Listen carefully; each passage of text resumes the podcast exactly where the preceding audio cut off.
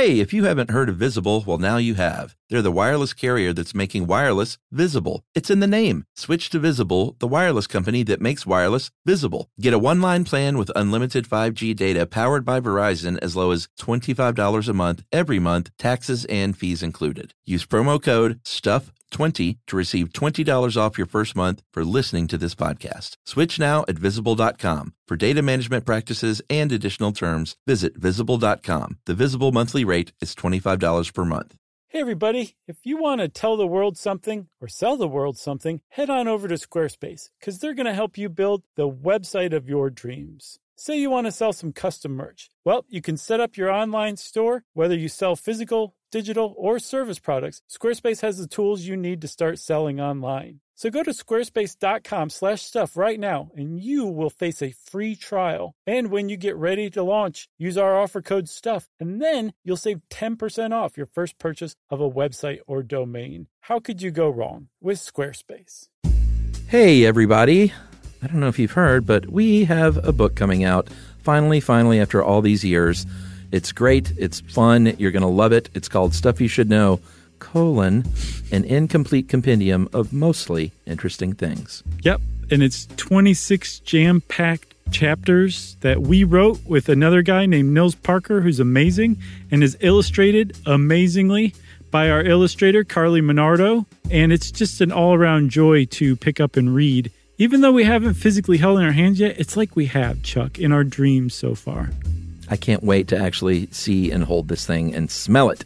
And so should you. So pre order now. It means a lot to us. Uh, the support is a very big deal. So pre order anywhere books are sold. Welcome to Stuff You Should Know, a production of iHeartRadio's How Stuff Works.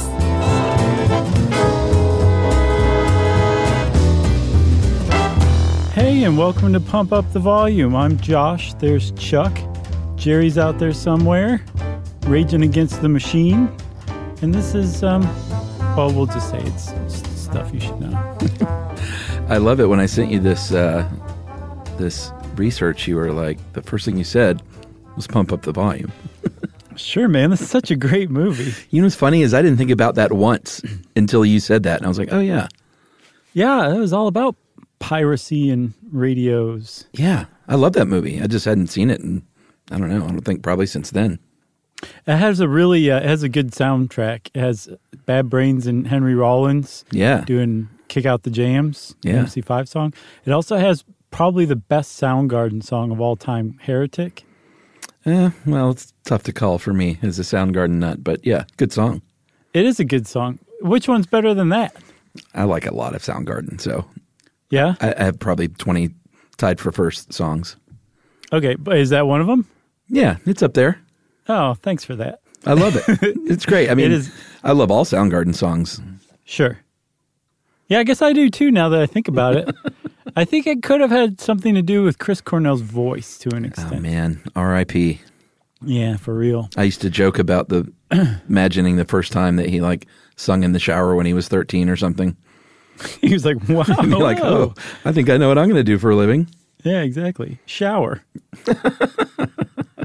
So we're we're talking about pump up the volume and Chris Cornell right now because this episode is about pirate radio and specifically it's about the British pirate radio invasion of the 60s that I had no idea about. I've never seen that movie um, Pirate Radio, but I intend to now. Have you seen it? I haven't seen the movie, but I was acquainted with the the story somehow. I think I might have seen a short documentary or something about the Caroline and uh, really, really cool stuff. It is, which is why we're going to talk about it in this episode. Yeah. But um, I just found the whole thing, I don't know if mind blowing is the right word, but certainly deeply interesting. And I think it's cool because it's one of those like pieces to the jigsaw puzzle of history, at least like rock history, that you didn't even realize like you didn't you didn't have, you know? And yeah. by you I mean me. Yeah, and here's the thing: is there were other pirate radio stations all around the world, and there always have been since there's been radio and restrictions on radio. But hey, and as long as there's rock, Chuck, there always will be. That's true, but the the UK version was sort of the most celebrated and the most famous. I think, obviously, why they made a movie about it, and one of the reasons is because the uh, the man whose thumb they were under was the BBC, which is a big deal. It was a big deal because here in the United States, and I know um, ahoy to all of you listeners outside of the United States who you're like, well, yeah, we, we this is what it was like. Um, in the United States, the radio spectrum has always been very free, or it, it, was intended to be very free, to where um, there was a multiplicity of voices and you could say a lot of stuff. Got a little stodgy, and it was kind of stodgy from the outset, but for the most part, it wasn't just one monolithic organization that controlled all of the radio waves. That's just not how it's been in the States. And in places like the UK, that's how it was basically right out of the gate. They said, um, you know, we this is a really valuable tool. You can really shape people's minds with this. So we're going to leave it specifically under government control. Look, we'll provide a bunch of different stuff. Not everything you want, um, but a lot of stuff, especially if you're a stodgy, conservative, old establishment type, you're going to love what we're pumping out. But um, the point is, is it's too important to just kind of let anybody come along who has the money for a radio license to just set up a radio station. That seems absurd. Only the the loony colonies would do something like that. Yeah, so the BBC had a, a very vice-like grip, like you were saying, for geez, about forty something years, and then you know the '60s come along, and like so many other things in America and the UK, uh, kids that were born of these uh, World War II, uh, I guess you would call them baby boomers, or bo- Sure. or boomers, the babies of those boomers, were rock and roll kids. You know, they grew up seeing Elvis and the Beatles on television, and they were not square like their parents were, and they had different ideas than their parents did. And this was the case in England in the 1960s when the BBC was, you know, rock and roll was was a thing, and they were like, "We're not playing this this devil's music." They probably didn't say that. that was more American. if you but if you well, it was certainly controversial um songs that seemed to us like I I mean, like you just hear them on an elevator today. Like they were highly controversial back then, you know? And like there was genuinely nowhere on the radio in the UK for you to reliably turn to to hear this stuff. You had to go to like a club um, to hear them, and those were few and far between. And then if you um, were lucky enough, you might be able to occasionally dial in Radio Luxembourg, which played some of these like pop hits. But they were also, it was still largely controlled by a few record labels. So it didn't just, they didn't go deep. It was still like whatever new big band they were trying to promote. But it was still way cooler than anything the BBC was promoting. The problem is the reception was certainly spotty. you ever been to Luxembourg? I I have not. I may have passed through it and not known it because Yeah. I blinked, but I don't believe I have. It's so under the radar. I flew out of there once. Uh, that's the only time I've been to Luxembourg. Is flew home from Europe out of Luxembourg Airport. So uh, that's my only. Like I don't know anything about it as a place. It's it's interesting. It's like the Delaware of uh, of Europe. That's right. it may or may not exist. yeah. So um, that was pretty much the long and short of it. And the BBC didn't really didn't really care that the teenagers Yeah. wanted more. They they just said no. They might have even said nine at this point. You know what I mean? Yeah, and this is where a gentleman comes in the picture that would really change everything. And his name is uh, Ronan, and I've heard Americans pronounce it O'Reilly. yeah. It's spelled O, little accent, capital R A H I L L Y. And I heard him speak his name in court when they asked his surname, but he said it so quickly, it sounded like O'Donnelly. It sounded like a D, so it may just be like some weird, like, you know, Irish pronunciation or something that I don't know about. sure. But we're going to say Probably. O'Reilly. I mean, that's how. Yeah, that's how I heard it too. Um, but yeah, so he sounded like Brad Pitt in Snatch. yeah, sort of. I couldn't understand him. I swear there was a D in there, but he was uh, he was a guy who uh, figured out that their jurisdiction over the airwaves, the BBC and the UK government's jurisdiction, stopped about five kilometers off the coast, uh, three miles here in the states. And he said, and there were he didn't invent the idea of planning a boat out there and broadcasting. Other countries were doing this kind of thing and exploiting this loophole already. But he said, "This is a this is something we should do. The kids want their rock and roll. They want their MTV. We don't know what that is yet, and I'm going to bring it to them. Yeah, so um, he he actually took inspiration, like you were saying. There were some Scandinavian countries, specifically Sweden and Denmark, that had been home to pirate radio stations that were docked off of their coast, and for very similar reasons too. There was a state monopoly on radio broadcasting at the time, and some people were like, uh, "No, that's I, I, want to broadcast what I want to broadcast." Right. And so they set up those shops. I mean, all the way back in the fifties and I, I actually ran across one in the United States to bring it on home that was operating in the 1930s, 1933. Um, and it had a call sign RXKR, and it was out of Panama, even though it was off of the coast of Long Beach. And I think, Chuck, I think, I think we either talked about it in our Prohibition episode or we talked about it in our Who Owns the Oceans episode. Oh yeah. But it was it was originally one of those floating speakeasy casinos That's docked in right. international waters. Totally. And then they started to broadcast radio, pirate radio as well for a little while. So it had happened before. And there was actually, because of the success of the Scandinavian stations, there was kind of this mad rush in the UK to, to be the first to to see, I guess, um, and start broadcasting. And, and Ronan O'Reilly beat them all with uh, what came to be known as Radio Caroline. Yeah, so he was sort of in a tight race with another guy named Alan Crawford, who had a project called uh, his was going to be Radio Atlanta. I think it was called Project Atlanta. Nothing to do with Atlanta, Georgia. Atlanta, Texas, from what I saw. Oh, really? Mm-hmm. I figured it was just a riff on Atlantic, as in the ocean. No, one of the one of the owners um, was a uh, from Dallas, I believe, is a radio man from Texas, and uh, for some reason he chose Atlanta after Atlanta, Texas. I didn't know there wasn't Atlanta, Texas. I didn't either. Neither did the people who live in Atlanta, Texas. So um, they're the Delaware of Texas. That's right.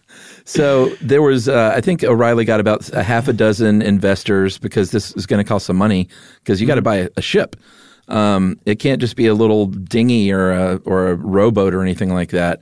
You have to No, get it a, takes a it, it takes a shipload of equipment. yeah, it takes a and people to operate it and people to stay on it and stuff like that and meeting rooms and so you got to have a legit ship. So um, Crawford for Radio Atlanta got the Mi Amigo, and O'Reilly got a passenger ferry, a Danish ship uh, called the MV Frederica. Uh, They each renamed them uh, Atlanta and then Caroline, respectively. Apparently, Caroline after Caroline Kennedy, because he, as lore goes, saw a picture. O'Reilly saw a photo of little Caroline and little John Jr. dancing in the Oval Office and he was inspired by that because he was like, "This is what we're trying to do." Like, sort of, uh, you know, you, you're not allowed to dance in the Oval Office, yet they're doing it, and we're not allowed to broadcast rock and roll music because the government says so. So, you know, I'm going to name after Caroline. Very cute name. It is very cute. Um, so that's the name that he went with, and I'm glad that he was one of the. I, I'm glad he was the one who who made it first because he was the one who was doing it. I guess as as purely as you would expect somebody to be doing with like a constant rotation of DJs operating 24 hours a day, legitimately broadcasting from the ship. And that was not Radio Atlanta's model at all. They were compiling shows or days worth of shows in the studio back in London, recording them, and then sailing it out to the ship. It was really, it was also, I mean, there was like banking concerns that were invested in it. It was, it was illegit as far as pirate radio goes from the outset. So I'm glad that they they weren't the ones who made it to market first. Yeah. So, uh, Radio Caroline, their slogan was "Your all-day music station" because of that 24/7 format. Mm-hmm. Which And- was new in, in in and of itself, right? Yeah, I mean, as far I mean, as far as playing music, absolutely. And they just within a few months, I think they launched in on Easter Sunday, 1964, with the Stones tune "It's All Over Now." Perfect. I, I saw it not fade away. I saw "It's All Over Now" actually.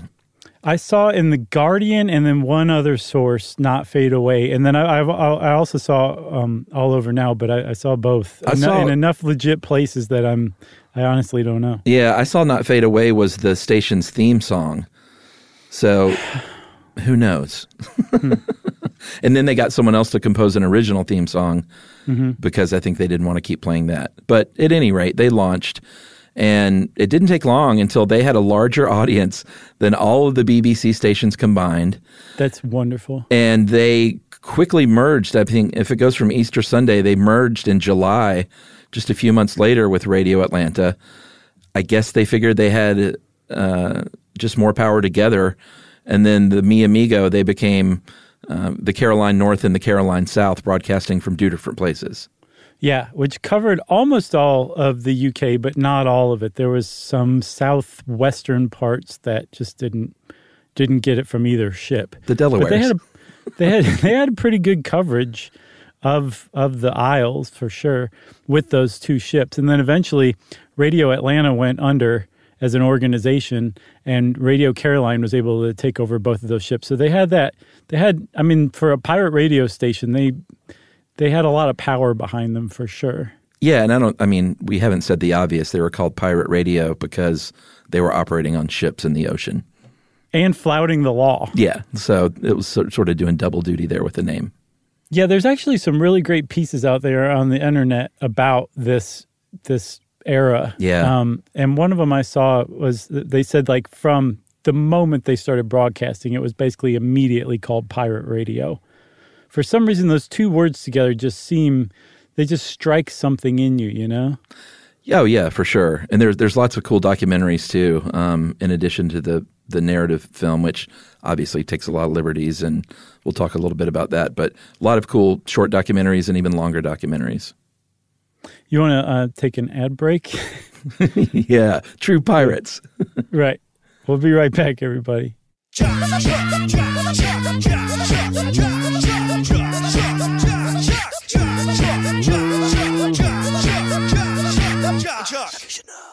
Top Thrill 2 is like no other course. Two 420 foot vertical speedways, three launches. All right, let's talk strategy. Copy that, driver. Go for maximum acceleration off the start. Roger that. You've got a short straightaway to push from 0 to 74 on the first vertical speedway. And what about the rollback? Rollback will set you up for an explosive reverse climb 420 feet in the sky so you reach 0 G's in total weightlessness. 420 feet of straight up speed. Let's get it. Top Thrill 2, the world's tallest and fastest triple launch strata coaster. Get your tickets at cedarpoint.com.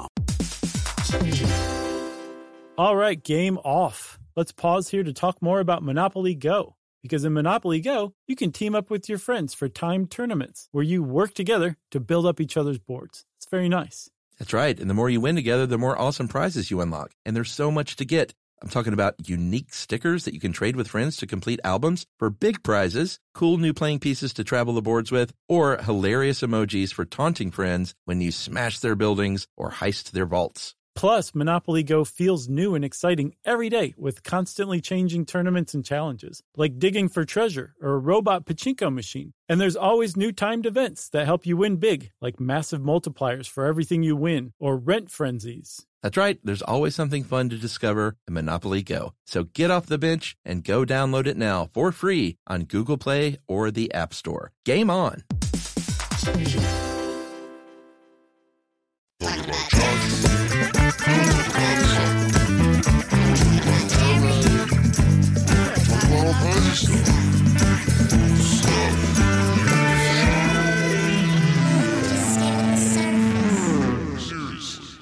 All right, we're back. Hopefully, those were the bossest ads you've ever heard. Yeah, I'm sure they were very subversive yep. and, and flouting uh, uh, anti establishment. Yeah, exactly. So, um, Radio Caroline's up and running. And when I said earlier, Chuck, that there was like a, um, it, it, represents a piece of the puzzle of rock and roll history, even pop culture history that I didn't realize was, I didn't know existed.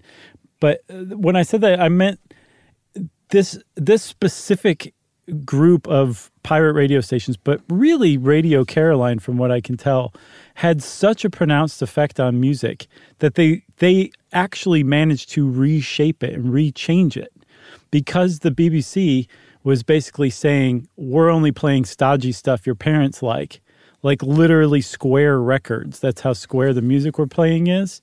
Um, we there's no place for you bands to play the music you want to play. So you have to make your make music that we will play on BBC and all of a sudden now there was this really potent outlet that hadn't existed before. And those bands that had started out kind of prim and BBC ready were now able to start taking acid like on a daily basis and really explore like their musical um, abilities and try new things.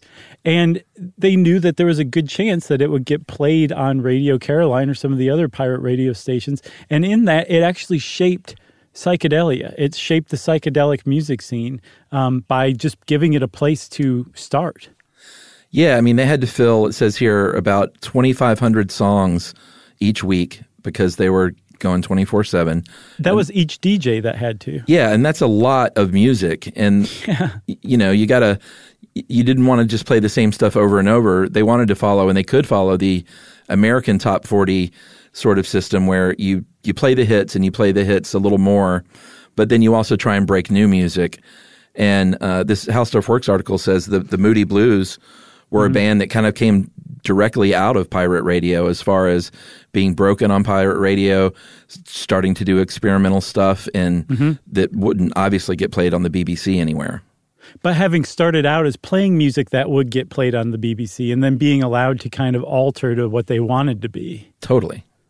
And um, one of the the the song I saw that's widely considered the first pirate radio hit of um, the swinging '60s in in the UK is uh, Tom Jones. It's not unusual. Yeah. Good song. now that is unusual as far as facts go. uh, you think?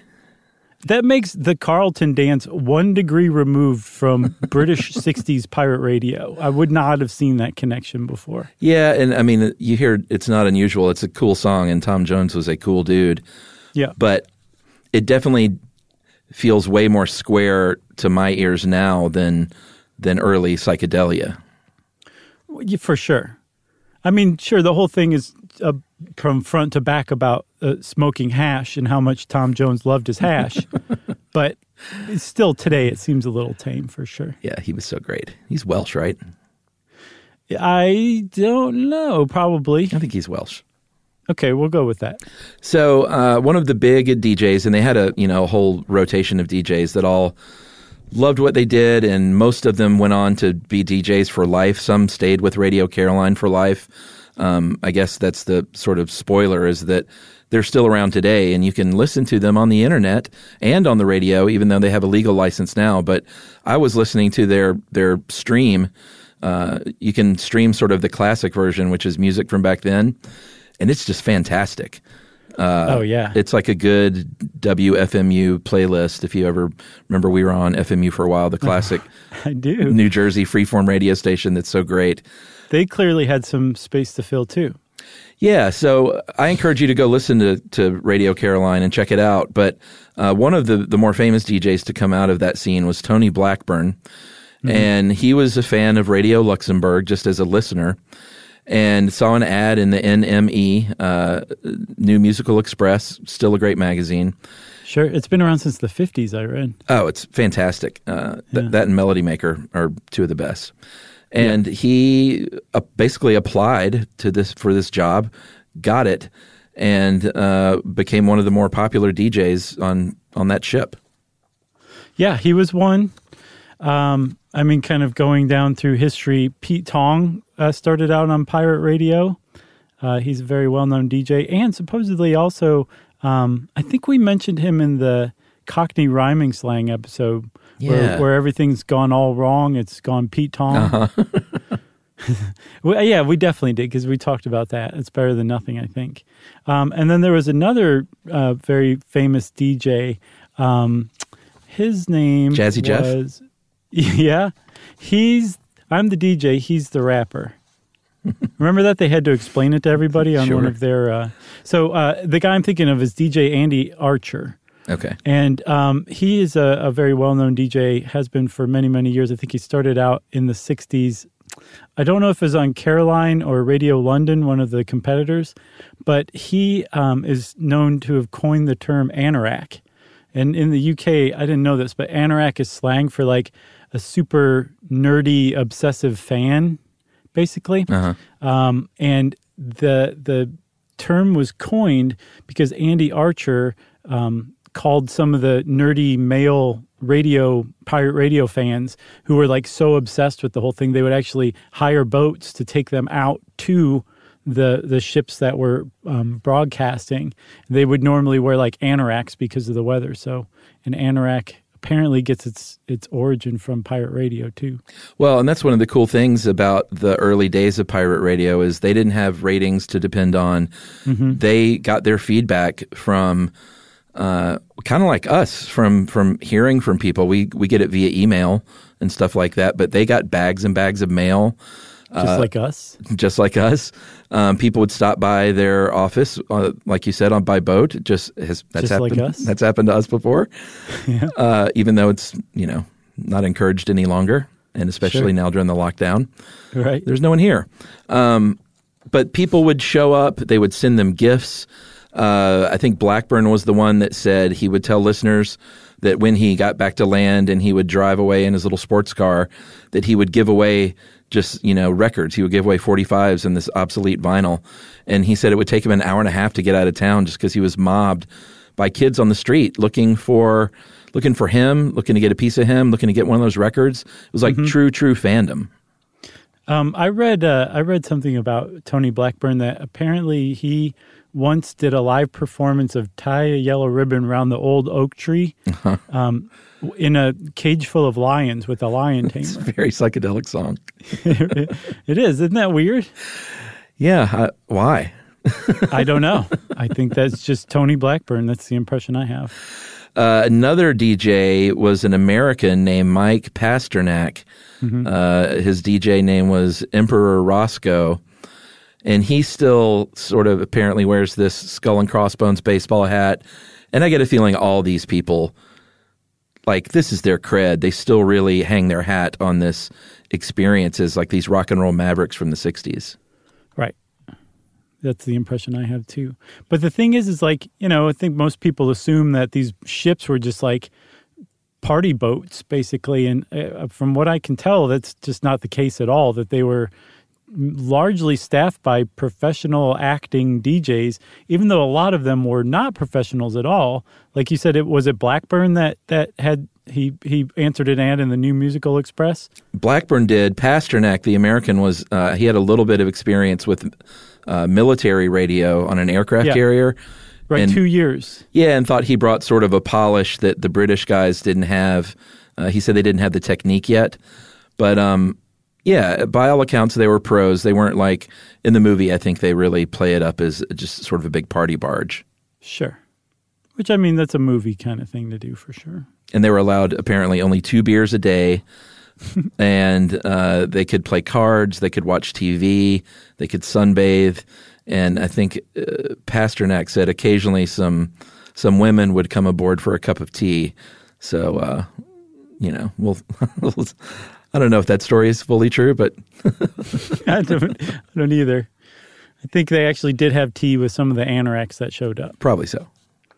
So, um, so we've got Radio Caroline. It's operating. It's going pretty well.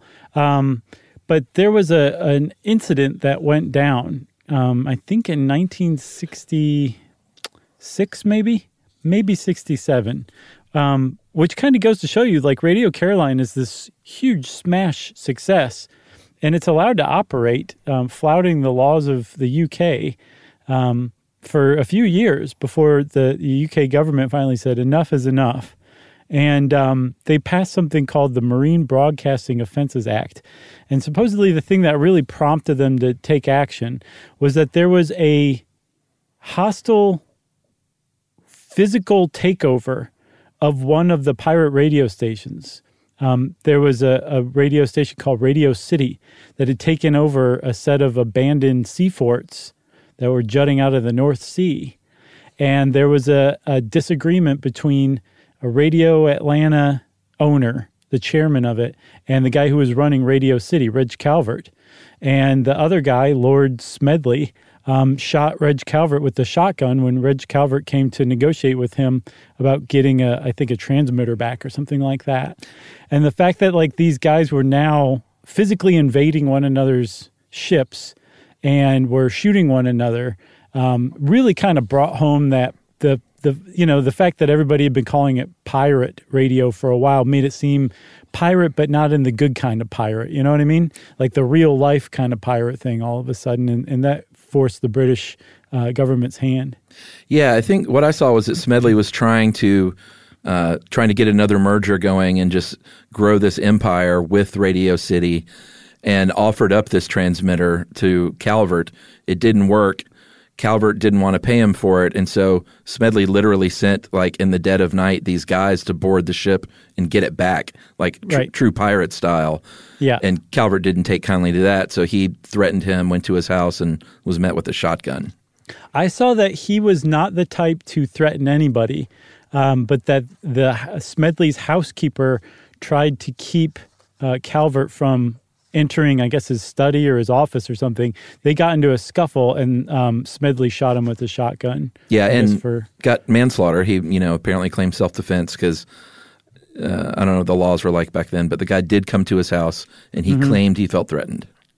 Yeah, and so he was ultimately acquitted.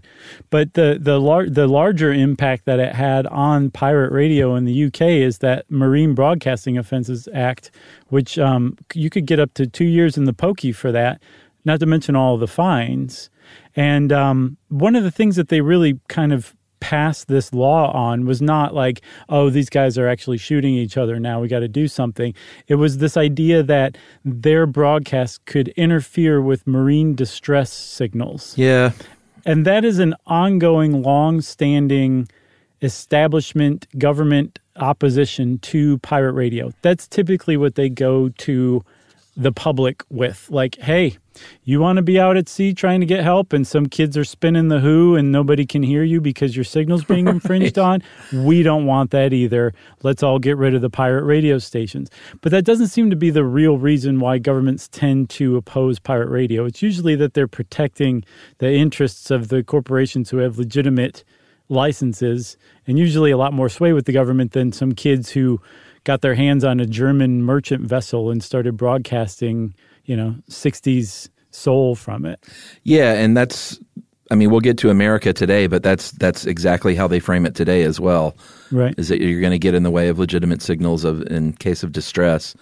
Um, Because you well, we won't go there yet. But uh, O'Rahilly keeps Radio Caroline going. Uh, his ship was seized by Dutch authorities, but he got it back. Um, he kept it going. There were some, I think George Harrison gave them like a substantial check to keep it going because he believed in their mission in the 70s. And Tom Jones chipped in a bunch of hash. of course he did, which is more valuable than money, as we all know. Sure. Uh, but th- both of the, the boats, the uh, Caroline North and the South, had a couple of incidents. I think the Mi Amigo ran aground at one point and was, was repaired. And then the original Caroline, uh, I think, uh did a fire break out or did it sink? No, sorry. The so the Mi Amigo sank. The original Caroline, I don't know whatever happened to it. I could not find it, but I know for a fact that it wasn't the the original ferry, the the um, MV Caroline that sank. It was definitely the Mi Amigo. Well, the Mi Amigo must have two then because it ran aground and was fixed. Right, and, And, then I guess it sank, later. afterward. It did. It had a little bit of bad luck. What cracks me up in this entire story is that there was a German vessel called the Mi Amigo. I know. My friend in Spanish. It was a German merchant vessel. Oh wait, I, I, don't understand. I think the Caroline is a, is a museum now, so that one did survive, right? no, the um the Ross's Revenge. Oh, okay. So they they came up with another German ship, the Ross Revenge.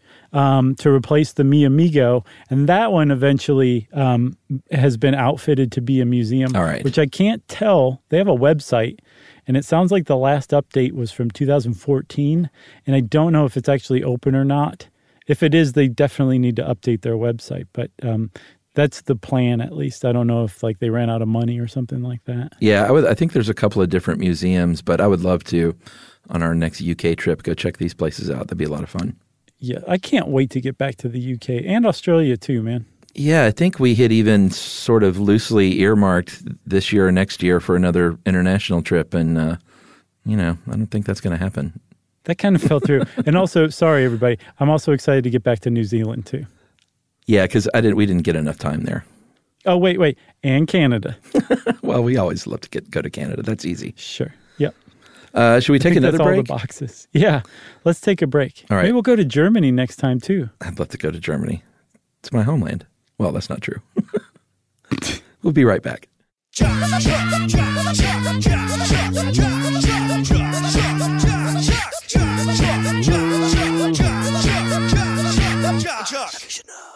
Top Thrill 2 is like no other course. Two 420 foot vertical speedways, three launches. All right, let's talk strategy. Copy that, driver. Go for maximum acceleration off the start. Roger that. You've got a short straightaway to push from 0 to 74 on the first vertical speedway. And what about the rollback? Rollback will set you up for an explosive reverse climb 420 feet in the sky so you reach 0 G's in total weightlessness. 420 feet of straight up speed. Let's get it. Top Thrill 2, the world's tallest and fastest triple launch strata coaster. Get your tickets at cedarpoint.com. All right, game off. Let's pause here to talk more about Monopoly Go. Because in Monopoly Go, you can team up with your friends for timed tournaments where you work together to build up each other's boards. It's very nice. That's right. And the more you win together, the more awesome prizes you unlock. And there's so much to get. I'm talking about unique stickers that you can trade with friends to complete albums for big prizes, cool new playing pieces to travel the boards with, or hilarious emojis for taunting friends when you smash their buildings or heist their vaults. Plus, Monopoly Go feels new and exciting every day with constantly changing tournaments and challenges, like digging for treasure or a robot pachinko machine. And there's always new timed events that help you win big, like massive multipliers for everything you win or rent frenzies. That's right. There's always something fun to discover in Monopoly Go. So get off the bench and go download it now for free on Google Play or the App Store. Game on.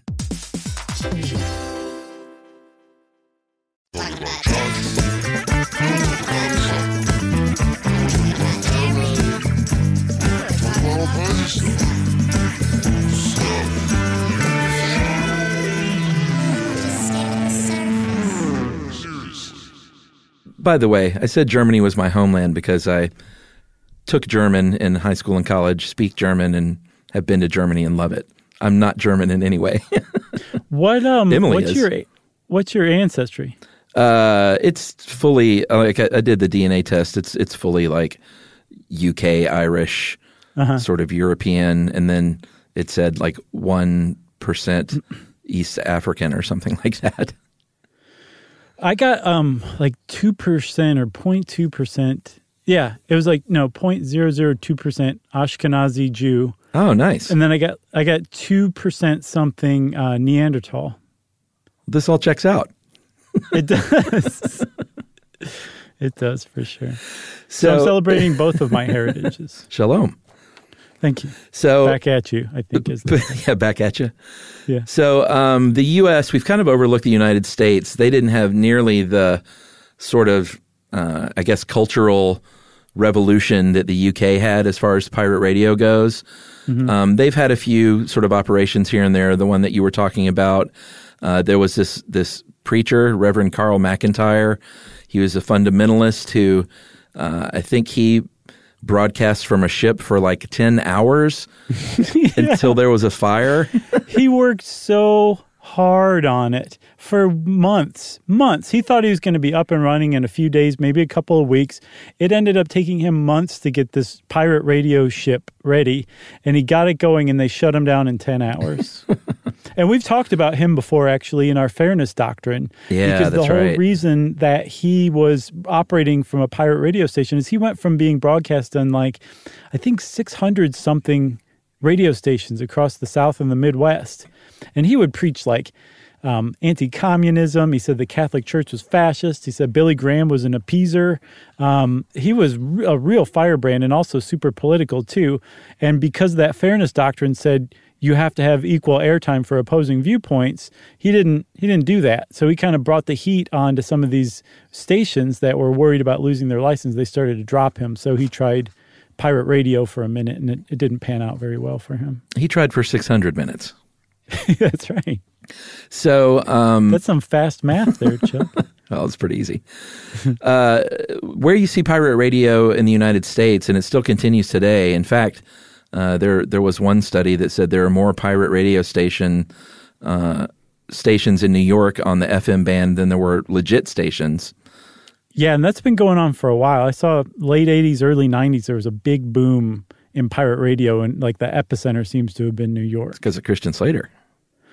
I, I think so. Or maybe they wrote the movie because of the boom. I don't know.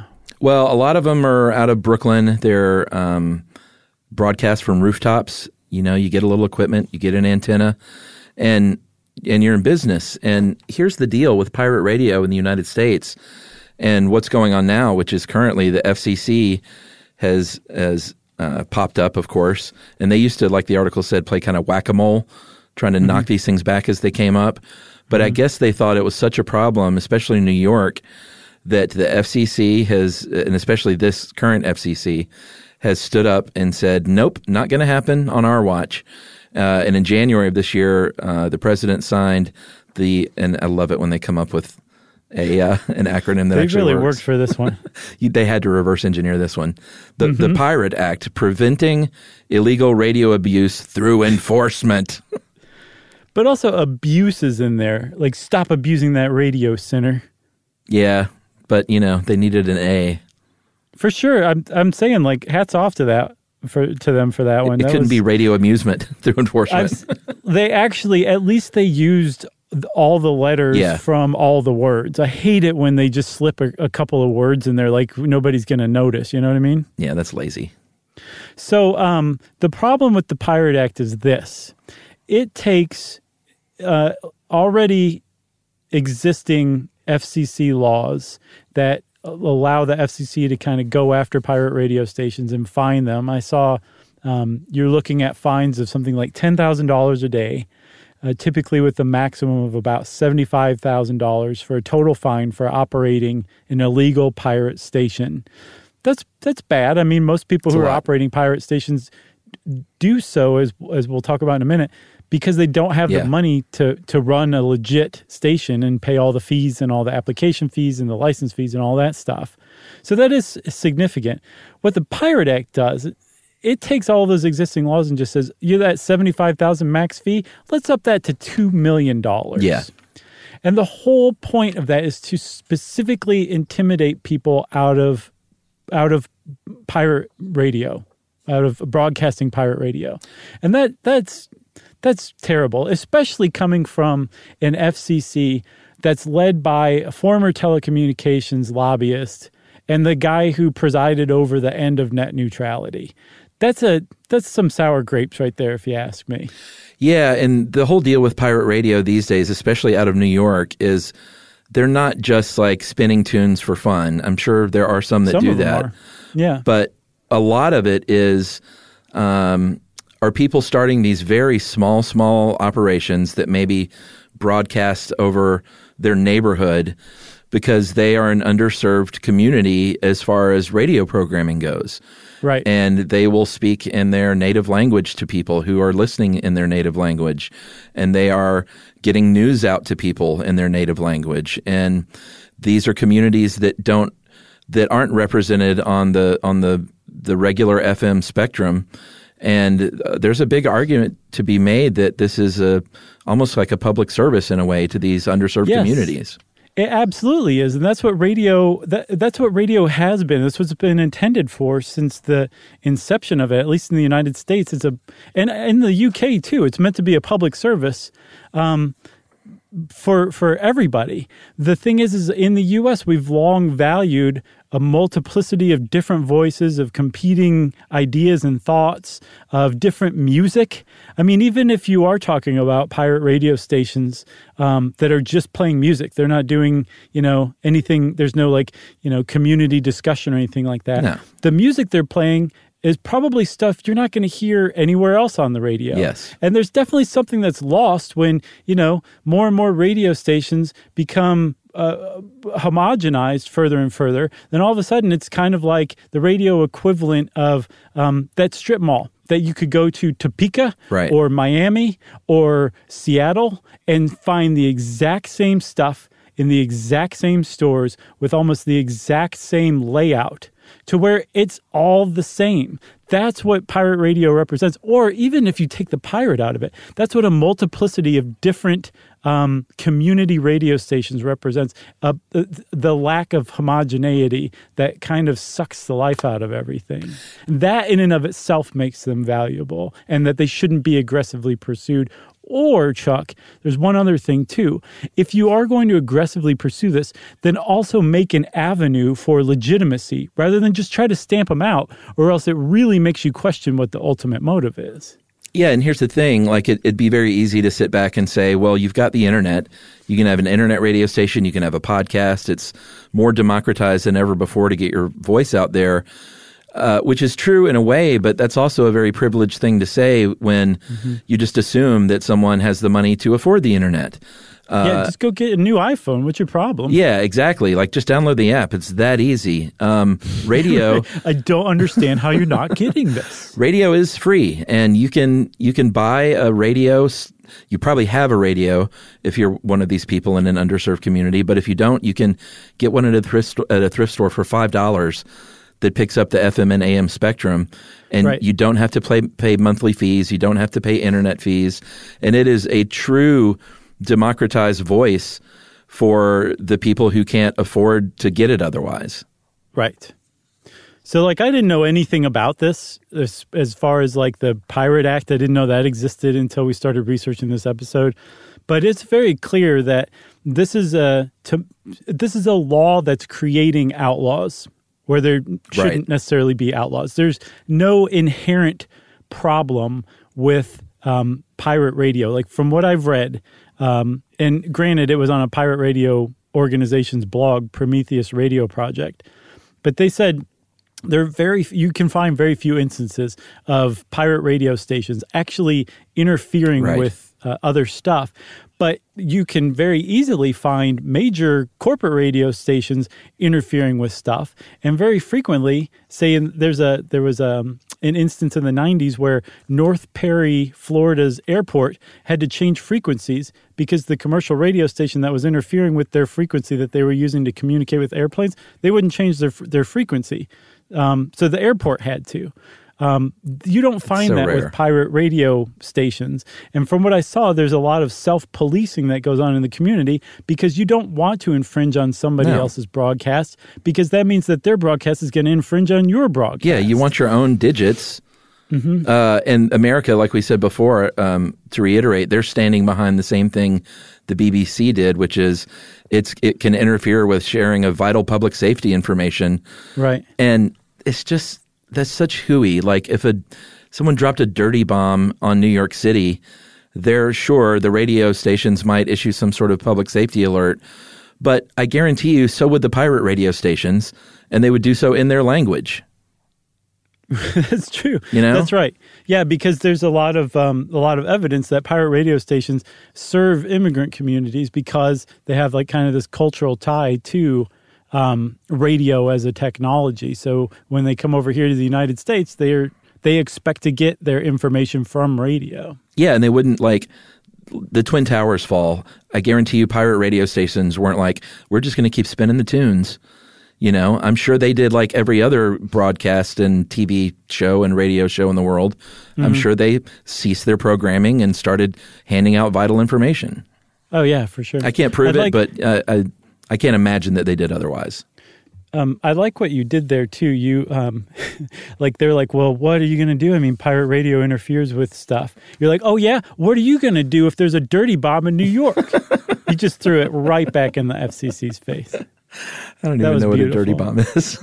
the thing is, is from from this from what I've seen, small government conservatives and libertarians should be all over that Pirate Act. They should be very much up in arms about this and about the way that the FCC targets small illegal radio stations without offering like a legitimate path to legitimacy. And um, I would like to see that. That's right. And by the way, I have an in show correction. I, okay. I think I said that preacher's boat caught fire. I don't think it actually caught fire.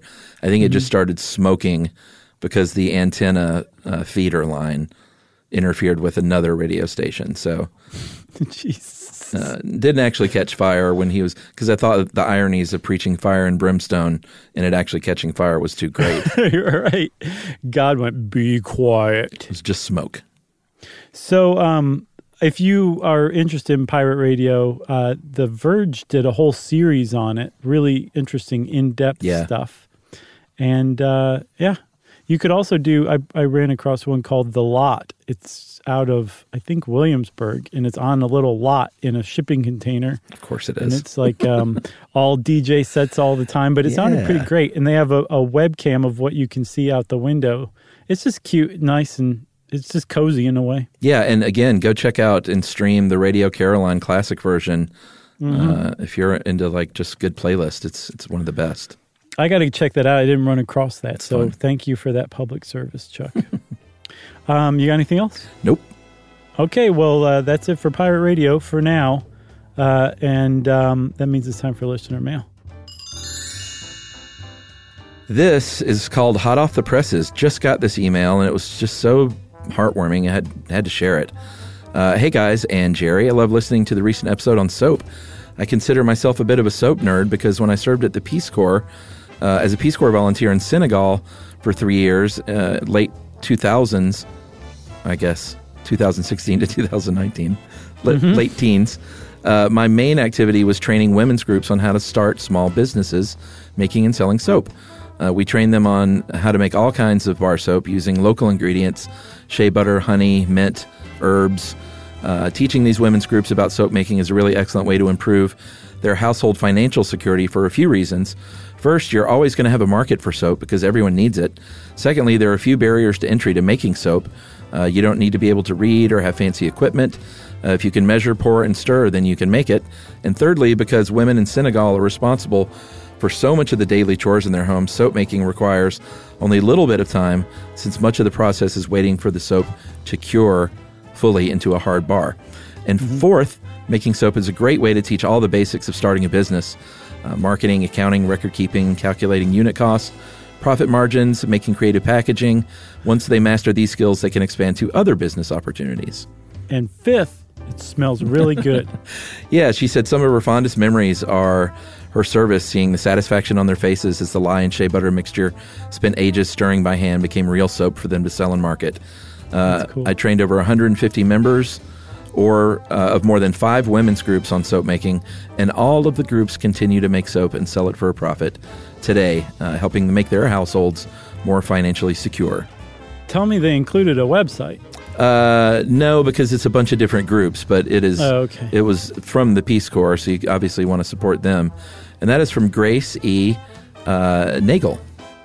Thanks a lot, Gracie Nagel. Um, we appreciate that. That was a that was great. Uh, that was a great email. She sent pictures. But also, we appreciate. Um, oh, we'll have to check them out. We, we appreciate uh, you what you did over there in Senegal too. totally. Uh, if you want to let us know about something great you did in your life, like Grace E did, you can send us an email. Wrap it up, spank it on the bottom twice, and send it off to stuffpodcast at iheartradio.com. Stuff You Should Know is a production of iHeartRadio's How Stuff Works. For more podcasts from iHeartRadio, visit the iHeartRadio app, Apple Podcasts, or wherever you listen to your favorite shows.